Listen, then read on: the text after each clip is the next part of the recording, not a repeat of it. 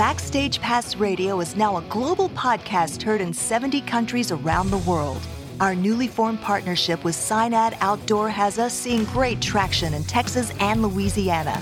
Since SignAd's beginnings in 1964, this family owned and operated advertising company has become the largest independently held billboard company in Texas today.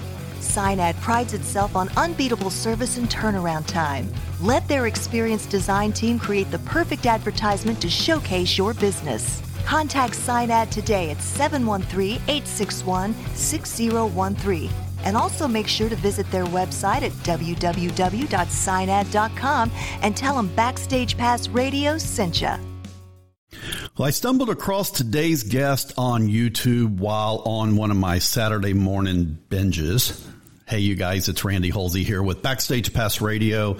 And the interview is coming to you from right here inside the Crystal Vision studios this evening.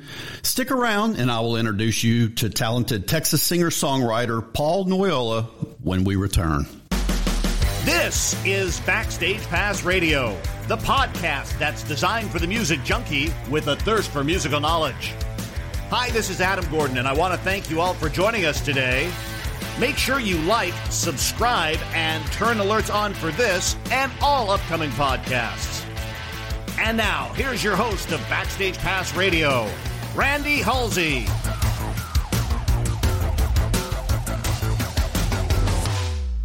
Paul, welcome, man. It's great to see you finally. Randy, thank you, buddy. Thanks for making time for me. Sure, sure. We kind of been going back and forth a little bit for a couple of months now, Yeah, right? So sure have. I, I keep up with you online and see all the cool stuff you're doing. Awesome. So Well, thank you so to much. Come sit down and talk with you. Yeah, man. And you're actually, I'll go on record to say you're the first person to come in and interview in the newly expanded Crystal Vision studio here.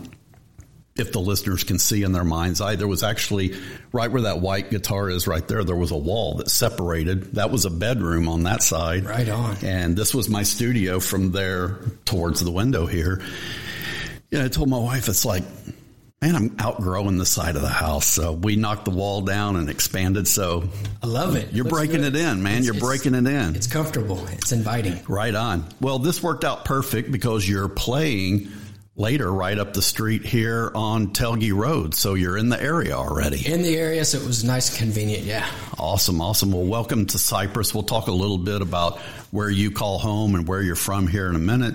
But I was going to go ahead and put you on the spot earlier and see if you could maybe kick us off with an original song. Get us going, man. Definitely would love to. Awesome. All right. Tell you, you may tell you the name of this one right here. We'll, we'll talk, uh, tell us the name, and then when we come back, we'll talk about it a right little on. bit This more. one's called "Holding On to Hope." I released this one this past March. awesome.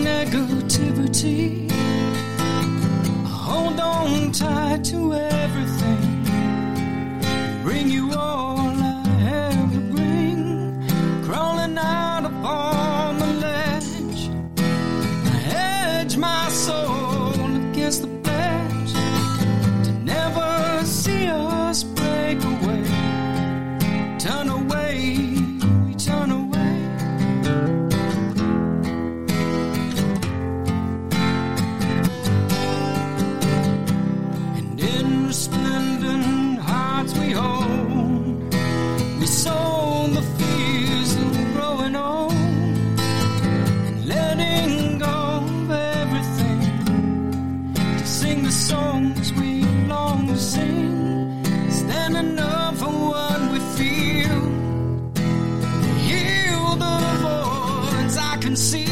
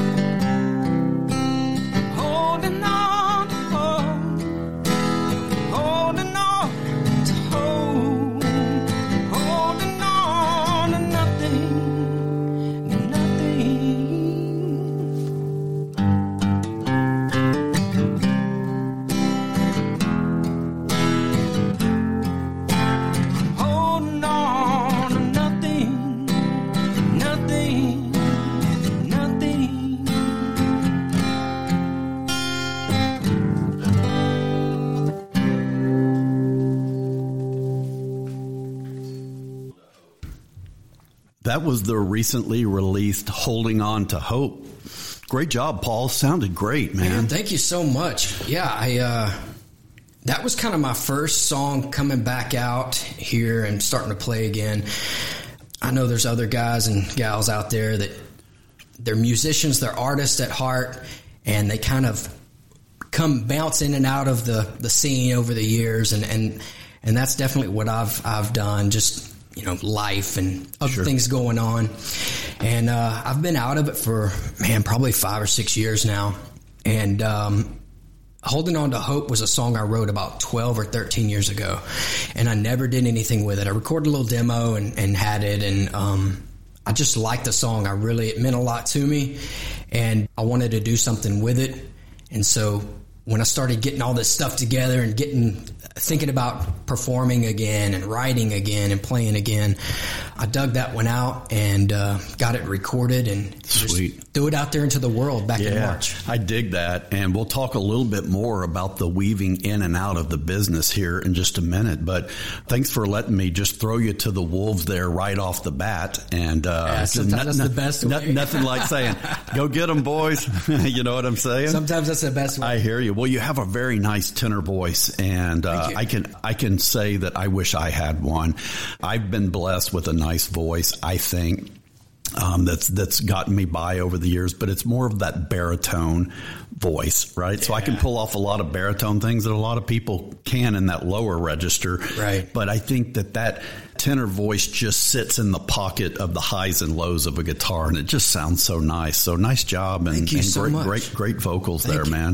What would you say? You kind of told us what the song was about, but what what do you think inspired the song for you? man, heartbreak. Yeah. You know, it was a relationship song and it was a breakup song. And uh, the, as I wrote it, it kind of took a life on its own without necessarily coming out and maybe being a, a heartbreak song that hits you in the face. You know, it's, it kind of morphed into just a, a life song. And, and the way I use the word hope, not getting into the weeds too much, but uh, the, the, the, the girl I was dating at the time, that was her name. Okay, And uh, yeah, Yeah, so yeah. so you don't see that on the face of it that it was. Uh, No. you, you you take it as I'm holding on to hope. Sure. But when I say it like that, it was a breakup song. Interesting. And her name was Hope. so it, it kind of took a life on its own. Uh, like I said, and, and a meaning on its own. And and I don't think of it as a as a in those terms now. Mm-hmm. Um, there's been a lot of life lived between the time I wrote that song and now, but yeah, it's cool how good songwriters there's plays on words that is just awesome and i think that's what makes a, a great songwriter like nobody would have ever picked up that her name was actually hope and i had a guest in the past on my show by the name of kyle hutton and kyle is a local singer songwriter here and runs a uh, a great podcast. Uh, it's called Real Life, Real Music that he does from uh, live from Dosey Doe, and he brings in some great artists on that show. But he he sat here in the studio with me, and he wrote a song called Three More Bottles and She's Gone. And on the surface, that song sounds like it's a drinking song. Three more bottles and she's gone. But the thing that people, well, they would have learned after the interview, but he was a foster parent. And so they would get the babies, wow. right? And Yes. he just knew that three more bottles and she was going to be gone back to the original mother, right? Wow. And so it was, it, it got real heavy at that point in time, right? Because I think a lot of people just hear music on the surface, uh, but but probably guys like you and I, we get in the weeds of the song. What's the song about? And you know, so that's really cool. The play on words, the lyrics, they're they're pretty amazing. So Well, thank you. And that's something I normally don't do. I don't know if I've ever, there's probably a handful of people that know what that song's about. And it's not something I, I usually come out and, and talk about. Not really on a lot of my songs. I don't really sit and dissect them for people. Sure. Because I'm, I'm not, I'm, I'm a very abstract writer in a lot Mm-hmm. of ways. And I think that may appeal to, lyrically, Sure. may appeal to a, a wider base of people, hopefully Yeah. because maybe you can apply it to your life or your life or your life more than just if it was a direct, you know, in your face lyric. Sure. That's very, very common in the conversations that I've had over the last couple of years with artists. They usually don't tell the behind the scenes stories because they want you to use That's the right. music and the canvas how you want That's to interpret it. right. But it's still neat to know because I believe that people listen to them in a different way, right? Cool. Use it how you want, but this is what the songwriter was telling you about. So if you care anything about that, that's great. If you don't, you use it as your own. I love both ways, right? You can use it both ways because how many times, you know, were you a teenager driving down the road and you just broke up with the girl and you hear that song come on the radio and it's like, wait a minute, did this guy know I just broke up? Like It's like they wrote it for me. That was, That's you know, right. that I interpreted it my own way, right? That's it. Well, share with us a little bit about where you grew up and then where you call home now. Yeah, I um, I was born in Port Arthur, Texas, in the city, and um, in my early teens, about 13 years old, I uh, my mom and dad got divorced, and my mother moved us up to the country, a- in a place called Brookeland, Texas, over on Lake Sam Rayburn. Okay. over in East Texas. East Texas, yeah. yeah. Yeah. And that's where I am today. I've never left. I've had opportunities to leave for different things, you know, for jobs and things, but I don't want to be anywhere else. I mean, I guess you could look at it like some people work their whole lives to, to move to a place like that, and I'm there and living a wonderful life and, and the life I want to live. And, and why leave, you know? You're way ahead of the curve then. I guess. I guess so. you I could look at it like that, yeah. And and how long have you been there in Brookeland? Yeah, since I was 13, uh, so probably 30 years I've been in I've been in Brookeland. Yeah, it's just a little Yeah. little spot on the map, you know, Sure. one one stoplight town. yeah. I, I've, I've been through a few of those. And and when day. I say I live in the country, like a, a lot of people don't comprehend what that even means. Mm-hmm. Like my nearest neighbor is probably a mile from me. no kidding. I live out in the middle of the woods. I'm surrounded by thousands of acres of, of land that's owned by the timber industry and Mm-hmm. the national forest and so like I'm like lone survivor out Wow, there on, wow. on- you know like, So on a dark night, you can actually see the stars where you are, oh, right? yes like like no problem You know what? I've gone up. My my buddy had a place up in Woodville, right? not far from Yeah, not far.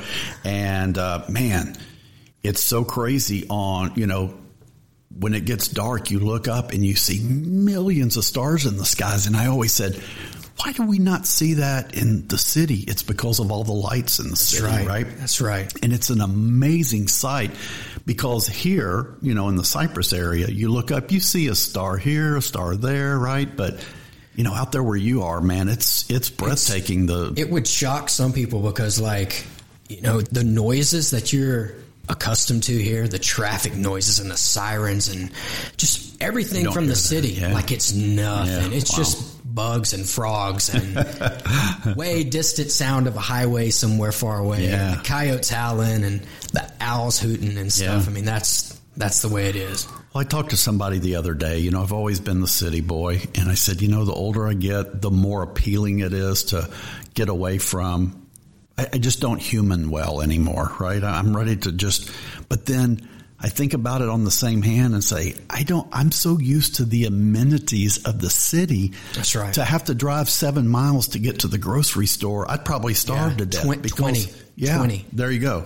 And I have a, a, a friend, uh, a, a girlfriend that I graduated from high school with that bought a bunch of land out in Pipe Creek in the hill country. And she's like, yeah, it's like 22 miles to get Yeah. to. And I'm like, Mary, that's crazy. Like I couldn't imagine, like if you forget something at the store, what do you do? Well, you wait till the next run. Wait the following next time you plan ahead well those lists come in handy you know, Wow. Yeah. So that's, I mean, it's a way of life for the most part, like that, with little stuff like that. It's definitely a way of life living. That's cool, living man. way out like that. That's cool. I'll have to get out there to your place Yeah, sometime, man. yeah, Actually yeah. see the stars again. That would Man, be cool. I, I'd shock you because I would, I'd be like, "Come on, Randy, we're gonna go coyote hunting or hog hunting or something." And Wow, that would be different for sure. well, who or what do you feel the culprit was for giving you the musical itch when you were a kid? Where did that come from for you? Man, um,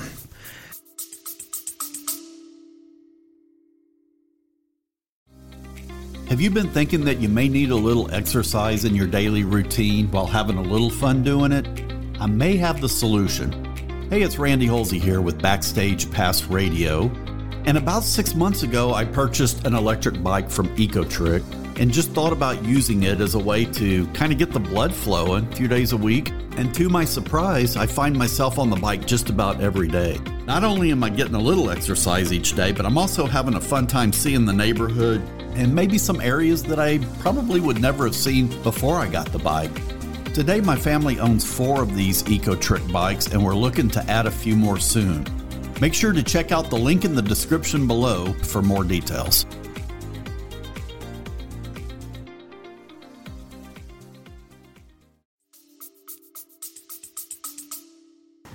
It's a tough one, I guess, because uh, I guess if it was going to be one, because my family, you know, my mom and dad, my immediate family, we didn't have, you know, a lot of these artists now are they well my mom and dad played music or we all sat around and sang and everybody played an instrument so it wasn't like that in my house.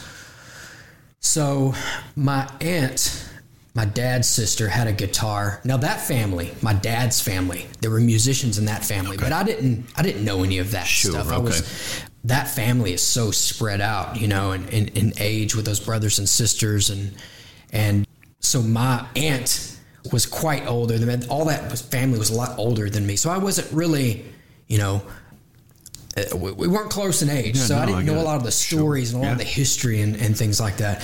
But from what I learned later was that there were a lot of um, musicians in that family, uh, fiddle players and guitar players, and and uh, I inherited a guitar, Gibson B25, from my aunt, and you know, I think it just, it, I was about 12 years old, and it was kind of me wanting to to emulate the musicians. I think I've been to a couple of concerts, and I thought it was cool to see, you know, George Strait on stage or Dwight Yoakam. Man, I loved Dwight Yoakam when I was that age. Oh, yeah. I mean, just loved what he did because he did it so differently, and he he had a rock element to it. He was a little edgy, and Little he was Bakersfield sound, still right? honky tonk, Yeah, you know, and I sure. loved, I, I still do love that. I Yeah. love that.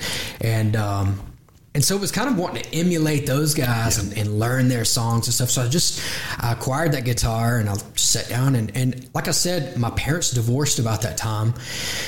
And so it was a comfort to me to be able to sit down and play these songs. And not only playing those songs was that a comfort to me trying to learn a new a new a thing, a new thing of playing guitar kind of took my mind away from what was going on in life. But that's kind of where I the, the creativity of the, even the songwriting started even that early on when I mm-hmm. first grabbed the guitar I was wanting to create my own songs and, Yeah. and things and I may not have even known two chord progressions but you know I was trying to to write songs and things Sure. even then. So I think that was the genesis of of me kind of makes sense. getting interested in music. And it wasn't long after that um, I felt comfortable enough to I think the very first gig I ever did I was probably ninth 10th grade in school whatever. I was about 13 or 14 and we have a big homecoming event at our school uh, there in Brookeland every year. And um, I talked to one of the, the people that run it. It's like, let me come up there and when everybody's eating in the cafeteria, you know, because they would serve food. And I was like, let me get on the stage and, and play my guitar. And it was a big deal for me. And, and I got up there and did that. And man, I was scared to death. and what's funny is I still get so nervous when I perform at first, you know, to an extent. Yeah. I remember how nervous I was Yeah. back then. I think that was part of the excitement of it, just Yeah, getting that nervous and getting those nerves and getting in front of No. I like hear you. that. I hear you. It's that's interesting that you say that. Um, somebody asked me that in an interview one time. I did an interview with the Tomball Press, and they said, "Are you are you nervous before shows?" And I said, "You know what? I'm not, man. I just maybe I've done it so many times that I don't even think about it. So if I'm in front of you know 100 people or 150 people and I've played festivals for like 3000 it doesn't bother me but if I sit down in front of like 3 people it's like a, it's kind of nerve-wracking because as you know with an acoustic guitar there's no hiding behind That's things it. it's it's just so raw it's just you coming through the guitar and you hear all the mistakes, all the errors, right? And that's that's the beauty of the acoustic instrument, right? And people always wonder, Randy, why don't you play the electric anymore? I just get so much satisfaction from the acoustic, man. You Yeah, know, you're talking about how much pressure is on you when you're um, playing acoustic and stuff. That's why I've really pushed myself since I've started performing again over the last six or eight months.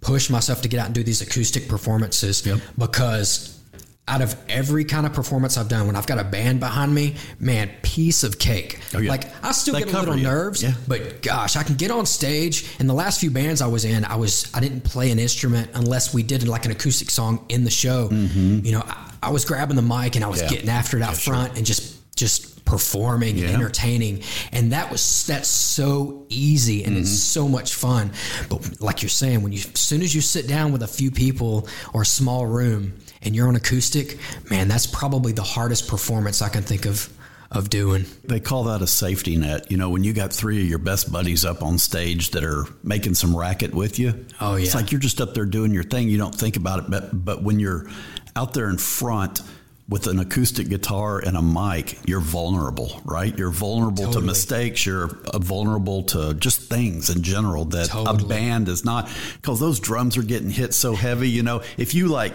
misfret a, a, a chord or a, or a solo, nobody thinks or nobody hears it, right? Because there's other instruments covering you, right? Not with the acoustic, it's not like That's that, it. right? That's it. Was there an instrument before the guitar for you, or has it always just been the guitar? There wasn't. I grew up going to church. You hear this all the time. I grew up going to church, singing to church. Well, that was true for me too. So that the singing part was was something I've done from an early age and, and been subjected to through church and things. And that was one of the first times I, I got up in front of people and, Yeah. and you know when I was like six years old, singing in front of the the congregation in church. But as far as an instrument, no, that was we had a piano in our house growing up, but it was more like a, a fixture, you know, just like sure. a piece of furniture. piece of furniture, Yeah. and we'd bang on it. But I, I never took the initiative to learn how to play it. And I wish I would have. If there was any additional instrument I would like to play, it'd be the piano for sure, Sure, yeah. especially for songwriting Yeah, purposes. it's a beautiful, beautiful instrument for sure. That was my background was classical piano, right? So, I wish I knew that. I do. Yeah. Well, were you? So you're basically. I, I think I understand you were. You were kind of self-taught on the guitar. There was no f- really formal lessons or any theory lessons. It was just you just picking around and just learning what you learned and how you learned it. Yeah, I right? never really taken a taken a lesson before. I had guys that would over the years sit down with me and show me how to play different songs and things like that, but no real like legitimate Yeah. classes or anything like Sure. that. And so Sometimes that's better though. like I don't that. know. I don't know. Because I feel like I've, I've just kind of you, you're slow to progress that way. I Sure you are. And, Yeah. and- unless you got somebody kind of pushing you. So I wish I would have done that. Yeah.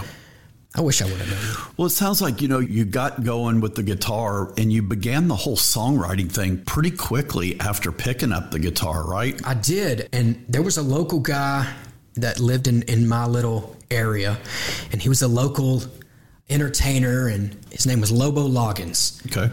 he lives up in, in, in Tennessee or somewhere now, but Lobo f- heard about me and, you know, he heard that there was some 15 year old kid running around wanting to gig and performing at these little things here and there. And somehow or another, I got invited over to his house and he sat down with me and he was, he was one of those guys that showed me, you know, how to play some songs and Sure. things like that.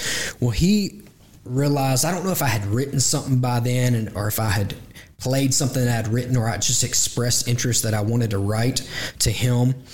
But he turned me on to a guy that lived down in Vidor, Texas. He said, You need to go down there and meet my buddy Don Rollins. And I was like a like I said, a 15 or so. I must have been 16 at the time mm-hmm. when this happened because I was driving myself down to Don's house. So I didn't really know who Don was or anything. He, Lobo just told me that he was a songwriter. So I contacted Don and made arrangements to go meet him and everything. And I show up, and uh, Don just kind of took me under his wing. And I didn't really realize what all he was doing at the time, but he was a staff writer for Warner Chappell. And was he was kind of I guess I'm gonna guess here, but I think he was just kind of beginning his songwriting journey on that level. And Don really mentored me in songwriting for a while. Nice. And s- some of the first songs that I wrote that I actually went later and performed, I've never recorded them, but I went on to perform them in, in the band I was in in my in my mid to late teens. Me and Don had written some of that material, and Don was nice enough to me that he was going up to Nashville to record some demos of to submit to Warner Chappell, and he invited me to go with him. so here I am, like a 16 or 17 year old kid, getting to, invited to go to Nashville by a, a, staff writer for Warner Brothers and Warner Chappell, and and there was a guy from Lufkin, Texas, that had moved up there also. That was also a staff writer with Warner Chappell, and his name was David Williams, and he went by D. Vincent Williams. Okay. And we, we met up with him, and I hung out with them up there in town for like five or seven days or something. Went in the studio and watched all these demos get cut. I did some songwriting sessions with David Williams. I was up there, and I think back now you know, you've got this kid, this 16 or 17 year old kid with minimal life experience, minimal music experience, and they're just sitting down with me, taking their time. They're staff writers for this giant publishing company, and they're taking their time to, to, to mentor me and, and help me along with my songwriting and guitar playing and all that. And man, the, that kind of kindness is something that never leaves you. Oh, it no, never leaves you. And it's something I always think about. And, and I, I'm still in contact with Don to this day and to keep in touch with him. He's since he, he moved to Nashville at one point and lived there for a while. Matter of fact, Don Rollins was a co-writer on the Grammy award-winning song "It's Five O'clock Somewhere" that Alan okay, Jackson sure. cut. Don, okay. Don was the co-writer on that. He's written a couple, a, a, lot of other stuff that's been recorded by a lot of other well-known okay. artists. But that's the the, the, the big one, the yeah. big one I can yeah, think of sure. right off. And Don has since moved back to Southeast Texas, and I'm, I'm back in touch with him and. I, have expressed to him several times. I've reached out to him several times. Like Don, you never will fully know what that meant to me. You you to take your time, some dumb kid mm-hmm. that had a dream, sure, and you spend your time with him. But it just means so much to me. It means, uh, of course, it, it's something that I try to keep in my mind when I see other other uh, you know youngsters wanting to get into it, or they call paying it back or yeah. paying it forward, right? Yeah, I guess so. Well, I think a couple of years after you started playing the guitar you immediately jumped right into playing three and four hour shows, you know, and those are, as you and I both know, four hour shows can be a, a pure ass whipping vocally, right? And for the listeners, this is this is probably somewhere around 40 or so songs. A four a four hour show is probably about 40 songs. So imagine putting on the radio and just singing 40 songs straight. That's about what it equates to. Would you agree, Paul? Yeah. Oh, yeah. Yeah. And, and I think you're referring back to the time when I was in my mid teens there and I, I, I, got a job at the local country club okay. performing every Friday night. It was their, it was their steak night, you know, and, um, the, the story that led up to that is just a part of my life journey that, you know, I wouldn't, I wouldn't trade, definitely wouldn't trade any part of this, what I'm about to tell you, but I'm, I'm so thankful where I am today. And it's every little piece of that that's happened to me in my life has led to me even sitting here with you today. Yeah. But when I was in high school, I met my first band members, and well, uh, there was a group. We, we, had driver's education, is what okay. it was. And I'll try to make this as fast as possible because sure, sure. it's, it's, a cool story. Yeah, yeah. It, it, tells a lot about where I came from and, and why things were like they were. But um, so I was performing a little bit, doing some solo stuff around in the in the area, and just wasn't doing that gig yet, that Friday night gig. Well, I was taking driver's ed, and a group of kids had come over from an, another private school not far from me, and it was a couple of guys and a couple of girls. Well, I started going out with one of the girls from that group, and then I got to be good buddies with a couple of the guys, and they were musicians and ended up forming my first band with those two guys. And this was about in 94. Okay. In the summer of 94. And it was kind of a summer fling, you know, I guess, dating this girl and things. And hell, I was 15 years old, you know, mm-hmm. I was young. Yeah. And so I established that band with those guys around that time and ended up playing with them for the next four years or so. And, well, she got pregnant. oh. Yeah.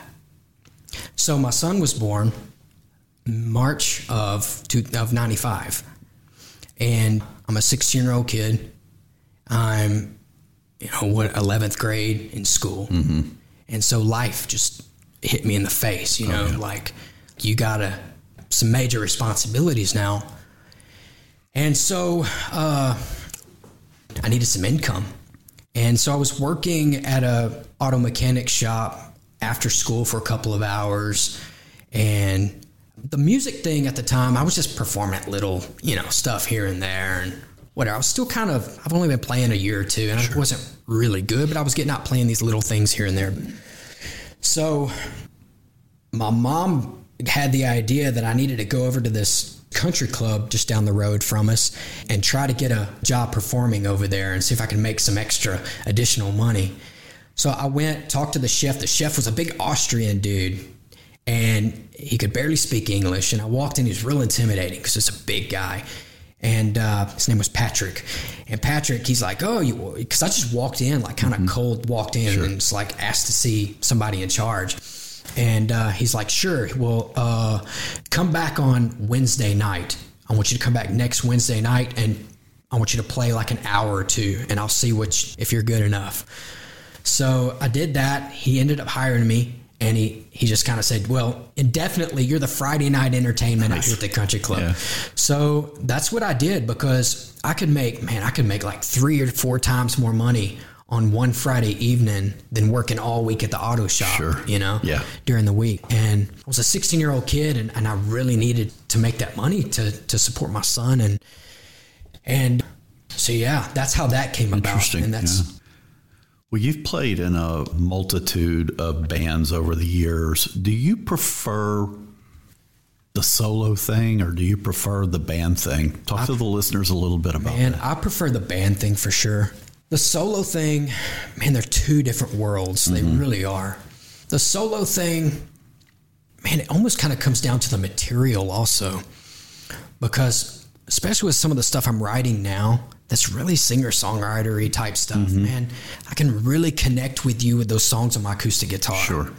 And a band would kind of almost degrade what Mud- that song's muddy it- muddy it up down. too Yeah, much, yeah. you know, what that song's about. But as far as just like freedom of expression and entertainment value and getting to just go wild on stage and sing as loud as you can and perform as, as hard as you want to, like the band, like that. Sure. That's the most fun to It's a cool vibe for oh sure. my goodness, Yeah. there's nothing like it. Well, I think throughout the years, you know, you've shared the stage with some pretty big name artists. I think LeAnn Rimes and Mark Chesnutt come to mind. But share with the listeners kind of like the feeling a musician gets when they either play or invited to play on a bill with some of these names of people that just are huge in the industry or people that you've idolized over the years. What is that feeling like? It's uh it's humbling in a way. Man, I tell you, I I it's especially at a younger age because a lot of this stuff was happening to me before I was 20 years old. Okay. So as a kid, as a child, basically, as a teenager, that kind of stuff happening for you, it I didn't handle it always maybe the right way or process it the right way. Now I would definitely I would be not that I didn't appreciate it then. It's man, it's hard to explain. As a kid, you probably have these dreams of rock stardom. Sure. You're gonna be a big star and everybody's looking at me and it, you- you're real self-centered in some ways and mm-hmm. it's hard for a kid to process a lot of that Yeah, stuff. sure. And so, how that felt, I mean, it made me hold my chest up high. Sure. Walk around like I Very was proud, yeah. Very proud, you Yeah. know? And not that I wouldn't be proud now if something like that happened, but I definitely process it differently. Like, and plus you've been doing it a little longer, so it's kind of like you you just kind of go with the flow now. It's like, oh, this is cool, and and I've got people I I um, respect in the industry and things, but I just kind of really look at people as people a lot more now. Mm-hmm. Sure. When I was a kid, you know, you had these idols in music, and it was like, ah, it's like one for instance, man, I love Tracy Byrd. He was from my area, Mm-hmm. Sure. and he started his bass tournament series down there out on Lake Sam Rayburn. Man, it must have been like the late '90s. He did his first bass tournament down there, and I was friends with the Sealeys who were putting that tournament on, and I got a slot to be the performer, the Okay. the act down at the the final weigh-in of that thing. And it was Tracy Byrd's tournament. Man, I idolized him. Yeah. You know, like I look, I thought the world of that guy. And uh, that's kind of like what you're asking. Absolutely, sure. So, so to be at an event like that, you know, the night before we had a dinner, and you're at a dinner, you know, talking to Tracy Burton, just hanging out with him, Sure. and and having dinner with him, and it's surreal. Yeah, I guess is the word. It's an incredible feeling, I'm It's sure. it's like you're in a dream, especially as a kid. But yeah, yeah I can those- I can only imagine the feeling, but if you took that to another level, so I just came back today from from Nashville, and I took my first tour of the Grand Ole Opry while I was there, and there's a little not to give the tour away, but there's a little segment where you walk in. It's the very first thing. It's kind of it's a video, but it's emceed by Trisha Yearwood and Garth Brooks, and they're talking about the Opry and the history of the Opry. The circle, standing in the circle to play, and it showed a compilation of people playing for the first time at the Opry and then being asked to be a member of the Opry. And Paul, I'm, literally sitting here just as a a person that bought a ticket to this thing and I'm sobbing for these people. Like I have tears in my eyes because the energy and the emotion that these people have. This was the pinnacle.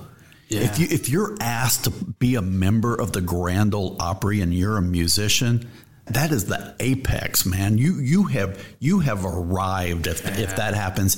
And I was overwhelmed and I wasn't even one of the artists being asked, right? So I could only imagine when you're asked to to be a performer with, you know, a big name or or whatever. It's very humbling it's almost like you don't deserve it, but it's a very proud thing, you know, and it's something like you said, it's, it's, you know, it's something you can kind of puff your chest up and say, you know, this is really cool. You know, I've, I've done something right to get to this point. it's almost a little less stressful because it's kind of like you, you're being validated going on a show like that. Sure. And so it gives you a lot of, a lot of, uh, inc- what's the word? Where, where you feel very sure of yourself. you? Sure. Uh, self confidence. Self confidence. Yeah, Yeah, sure. you feel very self confident at that point. You're like, man, I could do this. They've asked me to do Sure. this. So I'm, I'm a, yeah. Well, it was interesting to learn that Matt Sebastian played bass guitar in your band. And then I saw that you guys were song swapping together out at Fortress a while back. And I'm like, how do these guys know each other? Like, I thought Paul was from the middle of nowhere. And I asked you to be on my show before I knew of the connection between you guys. So it's it's a small world, right? It is a small world. So in the, uh, I guess 2003 or four, I was kind of I'd been out of music.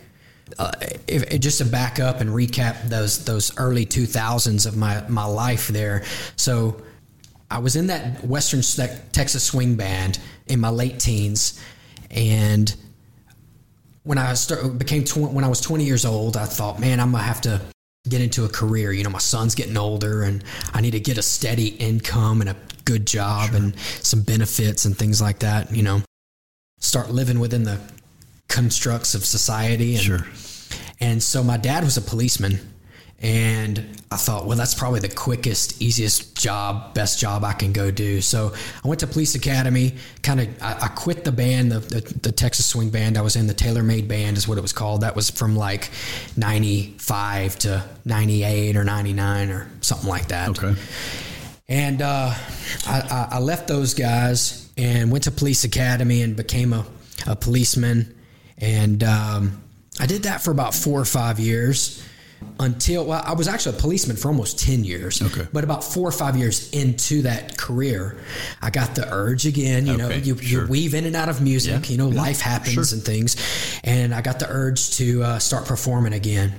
And I just want to do something different. You know, the, the scene down around Beaumont, I was starting to go out and I had a little money because I was, I had a job and stuff. So I was, I had some friends and we'd go hang out and go to concerts and stuff. And the music scene was popping down around Yeah. Beaumont at the Okay. time. And like they had a, uh, an Antone's down there on Crockett Street in Beaumont. And there was a bunch of little, little rooms that bands would just cram into and cram people into. And it was just like rock music and hardcore and like punk music Okay. and stuff like that. And it was a different world for me coming from the country music I, I'd come from to this this hard rock, you know, screamo, like hardcore stuff. And I'd always been a fan of all music. In high school, you know, I would listen to everything from uh, Rage Against the Machine to uh, Tribe Called Quest to Johnny Cash and Keith Whitley, you know, George Strait. You know, I listened to everything. I loved music all genres. So so getting into some of these live venues in the early 2000s and seeing some of these rock bands playing and them just going crazy on stage and like just there was it was just there were no rules. Yeah. You know, there was no like you could picture the ideal country performance in your mind where the lead singer stands, where the drummer sits, where the bass player how they how they perform, how that whole performance goes, you know? Yep.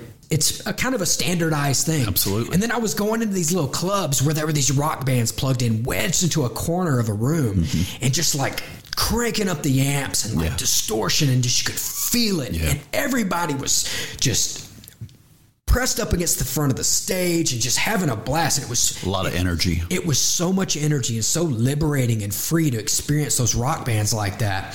And it it was something it did something to me. You know, I was like, man, I want to do this. I want to do that right there. So around 2004, 2005, um, I started looking through whatever we had at the time. I don't, I don't remember what kind of wanted, you know, Craigslist or whatever.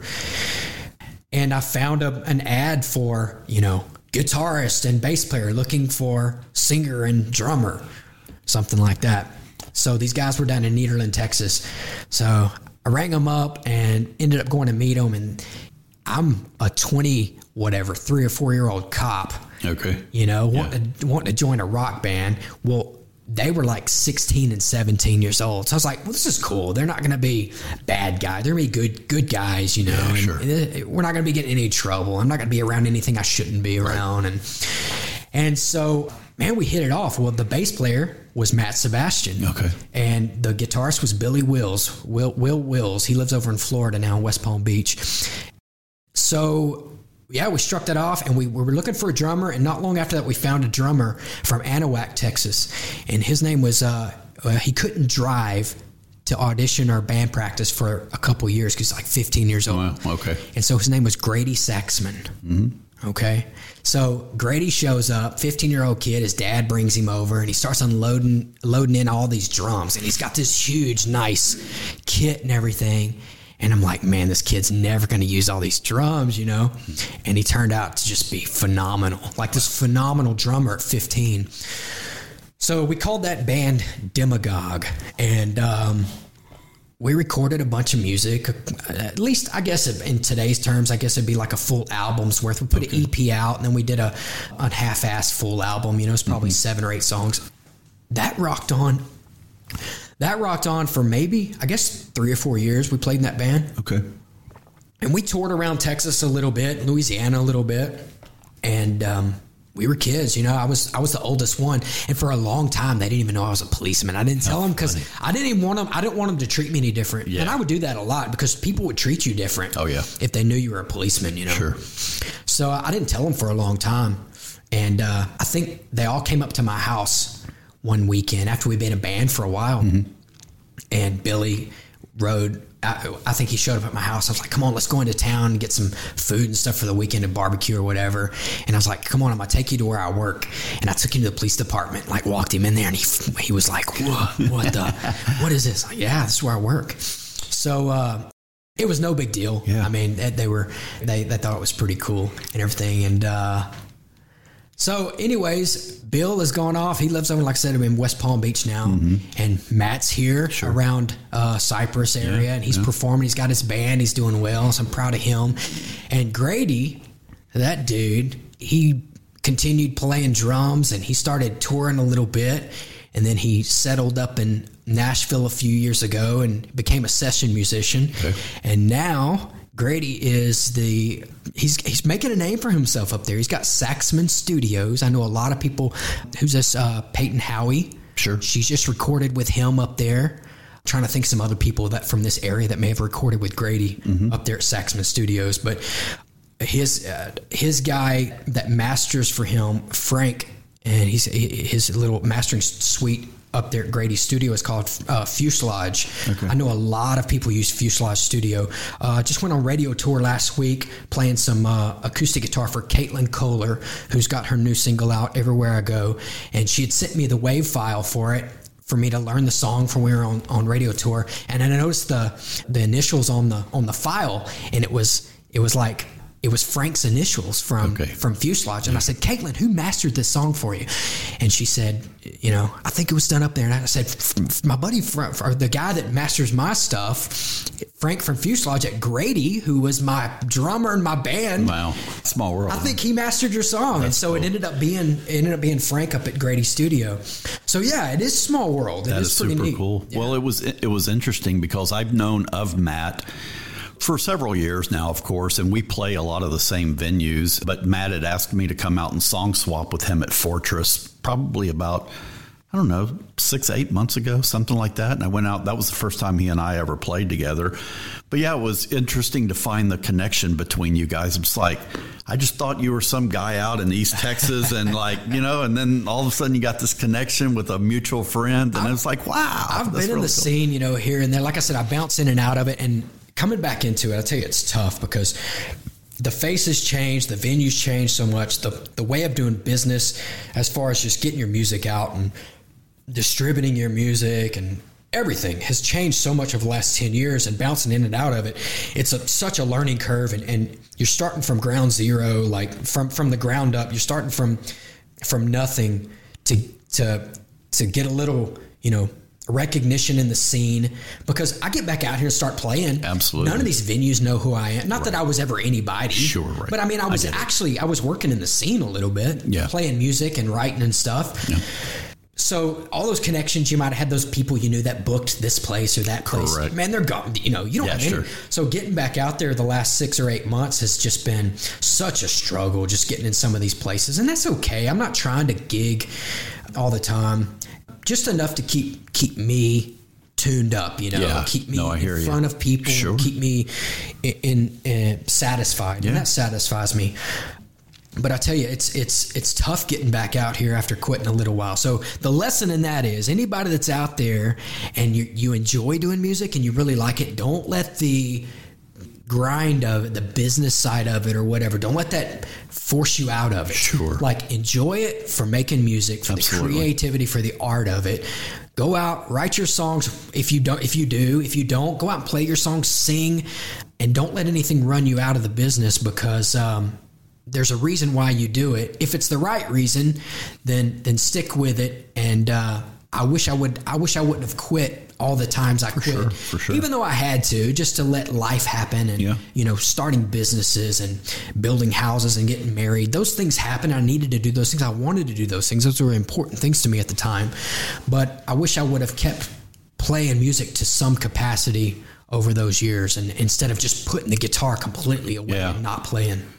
You know, and that was that was me. You know, I was in a couple of bands back in the '80s and kind of did this and that with the music, and then I just stepped out of that whole thing and just kind of became the recluse musician for 30 plus years. And back in 2015, it's like I started seeing these solo artists popping up. You know, back in the day, it was just bands, bands, bands. It was there was really no such thing as solo musician, right? And I started seeing these solo guys. It's like, well, wait a minute, I, I think I can do that, and and I jumped into it with both feet.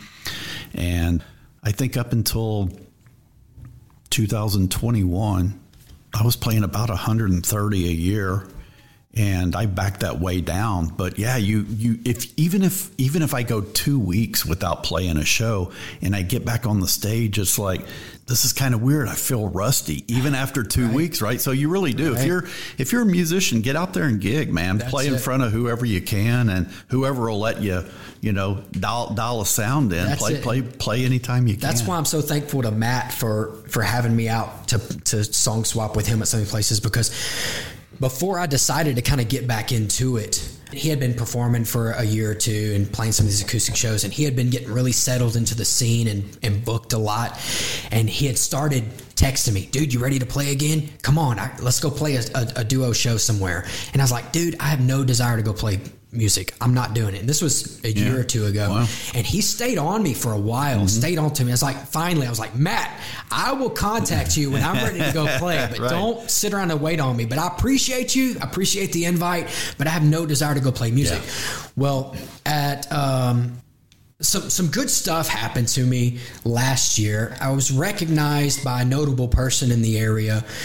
It, I don't know if you care to hear this whole story, but it kind of pushed me back into the scene and helped me usher me back into the scene. But even before that, to, to set that up, so uh, being a being a face around my little community that had always kind of played music, I'd always run into people that would be like, "Do you still play? Why don't you play anymore? You know, wish you'd play." So I would hear that a lot when I was getting groceries or whatever, and and so finally I decided to do. Um, this was a couple years ago. I decided to do a little thing where I would record myself playing one song, like on Saturday mornings on my sofa, and post it on my personal Facebook page. And it was kind of like my little like Segue here, into here everybody that's asking me to play music Sure. Go watch this and here's this will should satisfy you i hope so i started recording those i was calling them the saturday morning sofa sessions you Okay, know cool. so Yeah, yeah. i would just kind of pull a name out and it was a good way for me to kind of make myself practice a song or learn a new song or and it was a way for me to an outlet for me to perform for Mm-hmm. People Yeah. so i'd done that for a little while and one morning i got up and i woke up with that a-ha song you know take, on, on me, Me, yeah. I woke up with that in my brain and and I, I started looking around the internet and I found like the acoustic version. I was like, "Ooh, that's really good, and I, I like that a lot." So I said, "Let me do my little Saturday morning sofa." So my wife goes out to work on Saturday morning. She's got a yoga studio in Jasper, so she goes and does classes in the morning. So I'm at home by myself. It's quiet, you know, and I sit down and record my little Saturday morning sofa session. So I did "a-ha, Take on Me" that morning, and there's a local uh, radio personality around this Houston area. He's based out of Houston, named Michael Berry. Okay. And his producer, I had I had kind of palled around with them online, you know, joking back and forth and things through Twitter and Facebook and stuff. And because I'm a fan of their show, and we kind of just became uh, acquaintances online, you know. Okay, was- yeah, yeah. As a, I was a fan of theirs, and we just kind of. You know, became those online acquaintances like you do sure. these Yeah, days. right on. And Ramon, who's the producer of that show, he followed me on my on my we were friends on Facebook or whatever, and he saw that a-ha video and he sent it to Michael, he, and it I guess it impressed Michael. Mm-hmm. Man, that was a big thing for me coming back out and start playing again, because I was like, man, you know what? Maybe I do still have this ability to get out and play and perform, and it really lit that fire back in me when good. when Ramon noticed me and Michael played the song on his on his show and I was getting all this flood of Facebook traffic and Nice. and stuff and it was it felt good to get that recognition again for my, my music and stuff even though that wasn't my song I was just covering a song it, it just felt good to be recognized so uh yeah, that really lit the fire in me to really start writing again. And then, so the thing clicked in my head like, oh, Matt wanted me to come play acoustically. Yeah, yeah. So it wasn't long It's a after great that. segue, yeah. Yeah, I, I hit Matt up. I was like, dude, I think I'm ready to get back out in front of people. And it wasn't long after that, I started doing a few little song swaps with him. And I tell you what, man, he, uh, it's exactly what I needed because having that additional person there when you're playing acoustic, where you're not having to do song after song after song. But man, I was so scared getting back up again. This was only six or eight months ago. Yeah. And man, I was so scared because I was rusty. I really hadn't been in front of people. I hadn't been playing my acoustic. My, I wasn't confident in my guitar playing at the time and, and things. And I was even doubting my material I had written, you mm-hmm. know, and even been performing over the years. And it's just a, getting comfortable being back in that setting. again. Absolutely. But yeah, Matt had a lot to do with Well, it. And, and also Michael and, and Michael Berry and, Of course. and Ramon too. Of course. Well, they, they validate that you still have the chops and you can get out there and do your thing. And that's a good thing. Sometimes that's what it takes is that push to to get you to jump off the bridge, right? It takes Oh, yeah. the bridge jump. Oh, yeah. Well, yeah, you've weaved in and out of the music scene, of course, and you had a couple of singles that uh, I, I think it was last year that you released. And Earlier uh, this year, this March was the Okay, first one this March. back out. Okay, yeah. okay, all right. And I was wondering if you had another one that you might share with the. with I the do. listeners. Earlier this year, so like Ho- "Holding On to Hope" was a song that I had had written about twelve years ago, and just got around to recording it. Well, I've been writing a ton of new material, and I've got one that I wrote at the beginning of this year, and I recorded it, and just released it back in June and actually had no intention to release any of this stuff or try to do Texas radio and all that stuff. It's just, I don't know if it if it made its way or if it fit into that. Then, then I'm very thankful. I'm not ungrateful for any of those opportunities with Texas radio or anything, but it's not something I'm pursuing. Sure. I'm not trying to write for Texas radio or perform to be a Texas country artist. It's just not because I'm really not. Okay. I'm really not a Texas country artist. I mean, do my f- songs kind of fit in that that genre? Yeah, I guess, but Sure. I'm I'm a little departure from what a lot of these guys are doing. I don't know if that's good or bad. Mm-hmm. Sure. I don't know how the scene looks at that, but but claim to be um, is the song that I just released. It does kind of fit in that. My, my biggest problem is getting these three three minute and thirty second songs to come out of me. You know, my songs are like four four and a half minute songs. Yeah. You know, and so that's not really the best thing for radio format. But I went ahead and, and threw this in the mix and and went to radio distribution with Claim to Be. So it went out to radio on July the 10th, and it really surprised me. The radio distributor has a running tally of how many times your song's been downloaded by stations and, and things. I use CDX to do my distribution, and man, for the year, I had jumped up to number 36 spot, like with this song. Very good. I had like 132 stations download my song, and that could merely be because, like, who is this guy? Let me just get this song and, and listen to it. And they, they never play it. They Mm-hmm. may never put it in rotation, but just to be, just to, for it to be noticed, like that, Absolutely. man, No, it meant a lot to me. It's pretty cool. Yeah. it's pretty cool For sure. Yeah. So, claim to be. That's right. this new single. Let's give it a whirl. What do you say? Perfect. All right.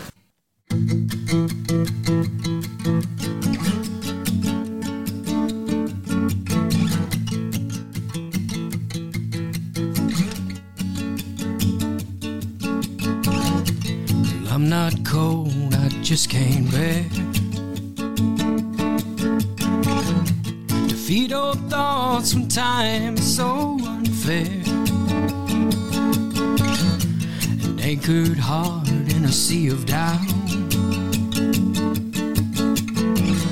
If it drifts along this world, will rip it out. And I'm not free. Not really free I claim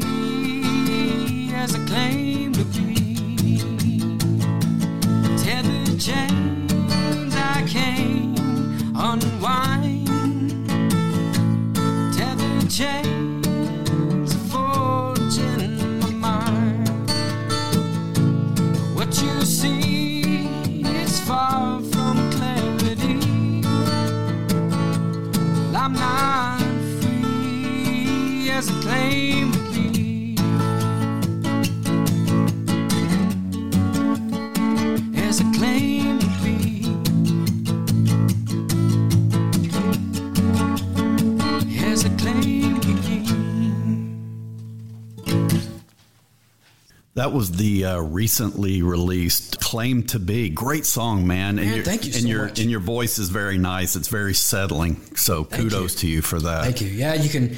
Uh, I'm I'm I'm using my complete range and a lot of stuff I'm still writing, but Mm-hmm. that's a more vocally for me. It's more of a mellower song. Yeah. I, I do like to use my range in a lot of the Yeah. stuff I sing. Well, well, use it or lose it is what they say, right? And that's great. And it sounds great. How many songs would you say, if you thought on average, how many songs would you write a month? No, not many. Yeah. Okay. I mean, I know there's guys out there killing it, and just Yeah. right, but yeah. There's no right or wrong answer, though, right? I'm just curious, like for yourself, Yeah. like how many?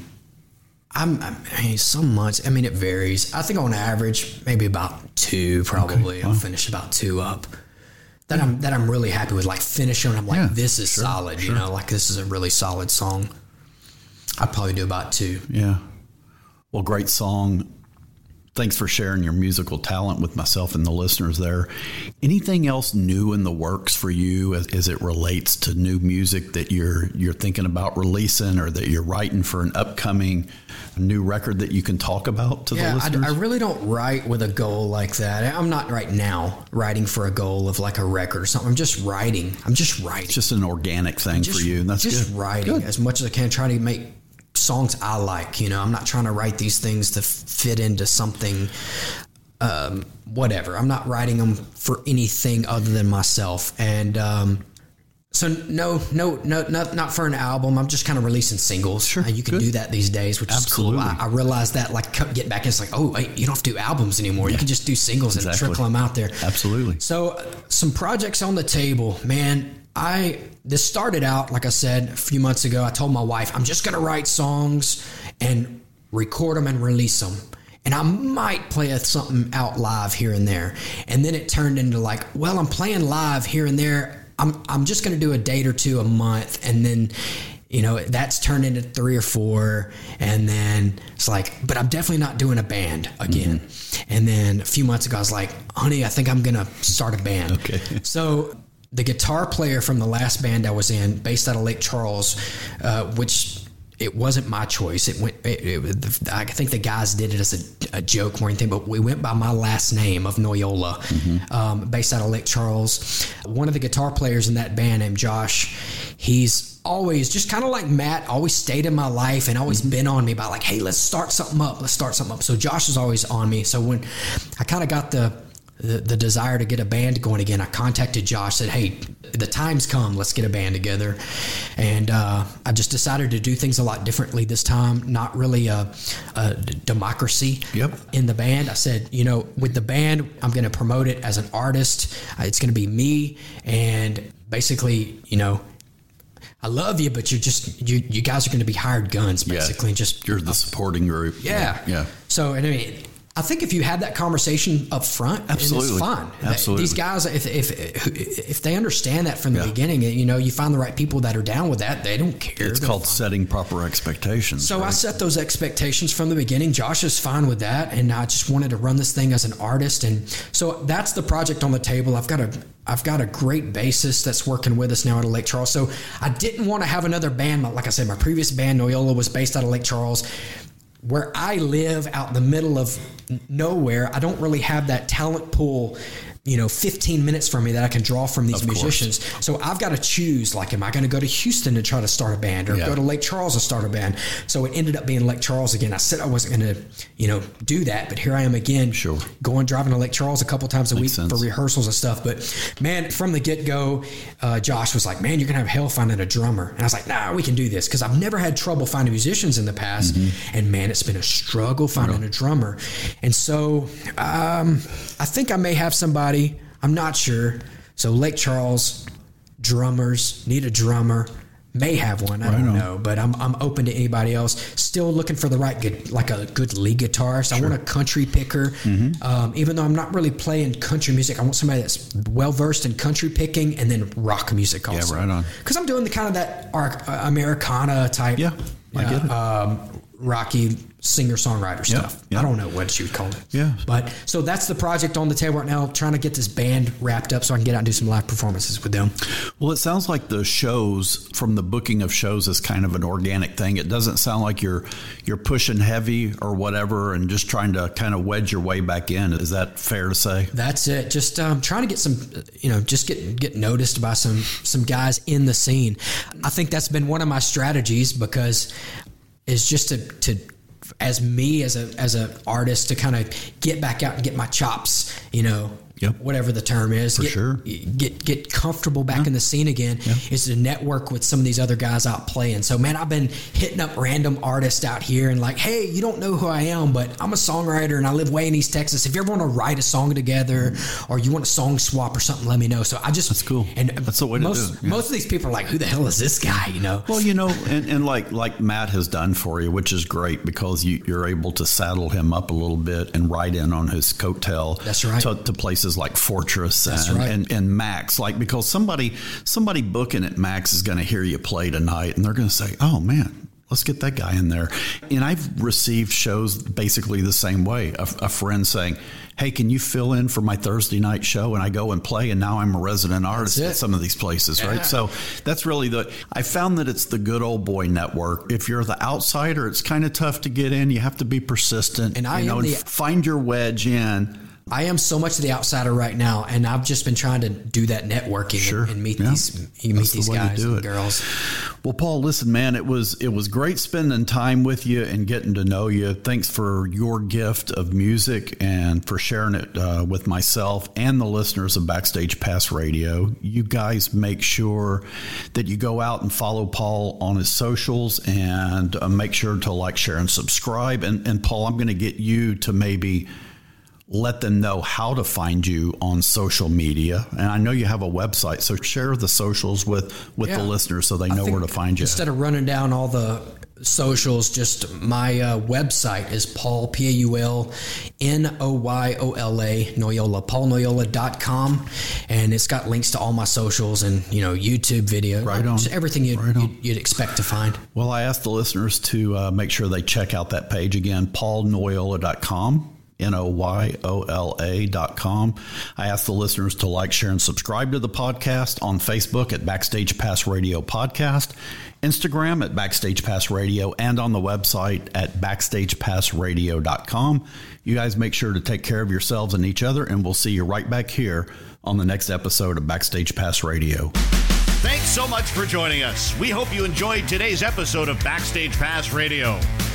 Make sure to follow Randy on Facebook and Instagram at Randy Halsey Music and on Twitter at R Halsey Music. Also, make sure to like, subscribe, and turn on alerts for upcoming podcasts. If you enjoyed the podcast, make sure to share the link with a friend and tell them Backstage Pass Radio is the best show on the web for everything music. We'll see you next time right here on Backstage Pass Radio.